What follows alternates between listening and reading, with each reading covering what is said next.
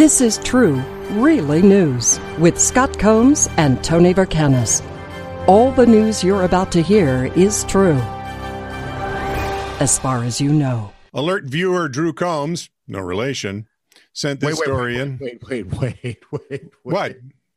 Wait. I've met Drew. Alert? Well, well, sometimes Really? sometimes he's awake. Not the same thing exactly, but Well, in any case, sorry. this comes from the New York Post. Okay.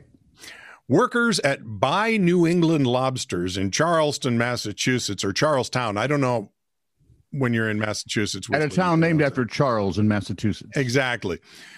They took matters into their own hands when a man, later identified as 29 year old Stephen Woodard, made off with one of their vans mm-hmm. loaded with $10,000 worth of lobsters. So four of them. It was a lobster heist. A high speed lobster chase ensued. Woodard was taking the lobsters to a well known crime syndicate in Boston who deals with stolen crustaceans. As you know, the market for stolen seafood is volatile and the merchandise must be fenced quickly, prepared, and consumed before it goes bad. Stop.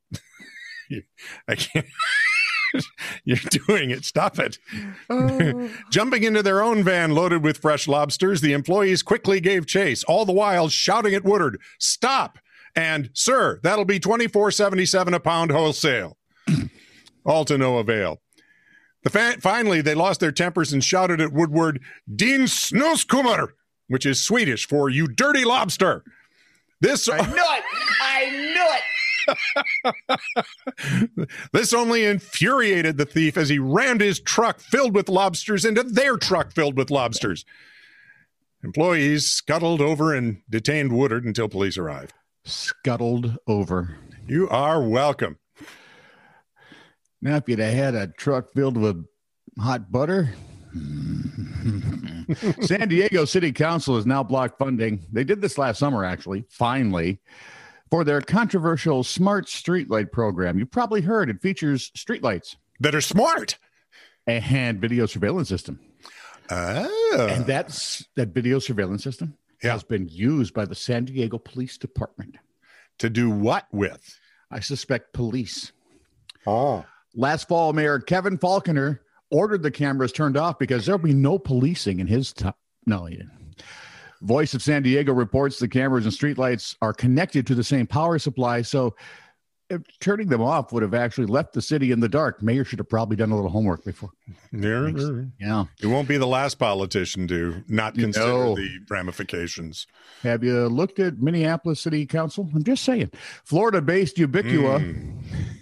owns the underlying technology, but the company's a little bit reluctant to work with the city because of unpaid bills amounting to over $770,000. Yeah. Imagine that. They said Yeah. they could maybe write a patch for it, but they're not designed to work that way. So, what they've done is they've taken the city off of the list. So, the cameras are still recording, still storing footage for five days, but only the company can actually see them. Oh boy. What could go wrong there? Absolutely. Who watches What- the watchers? That's always the question. What if the company starts policing? Yeep. This is the uh, Titter Wayback Machine. Set for We should have 19. sound for that. set- I'll come up with Remember? something. Yeah, I'll come up with something. I'll see what I can. Peabody and Sherman had cool noises to go with theirs. I set the Wayback Machine for 1962, Yeah. Gloucester, Massachusetts. Isn't Gloucester? Whatever. Okay.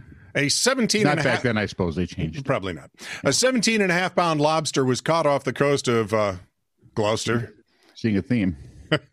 It was transported to Concord, where it was purchased by John Dadman. A single claw of the enormous lobster weighed five and one quarter pounds. Just the claw. Yeah.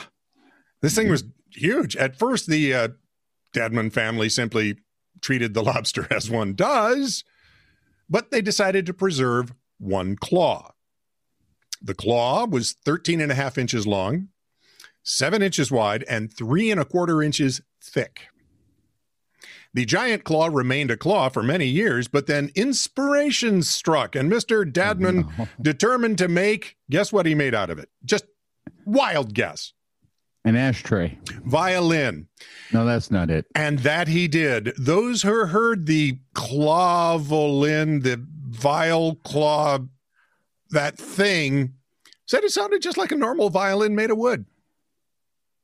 And now you know why giant lobsters are so rare these days. Wait, did you hear it? Hear what? I hear a spinning noise. I think it's Stradivarius. Via freaking win. Julie McSorley of San Luis Obispo, California, and her friend Liz were enjoying what you do in California a sunny day.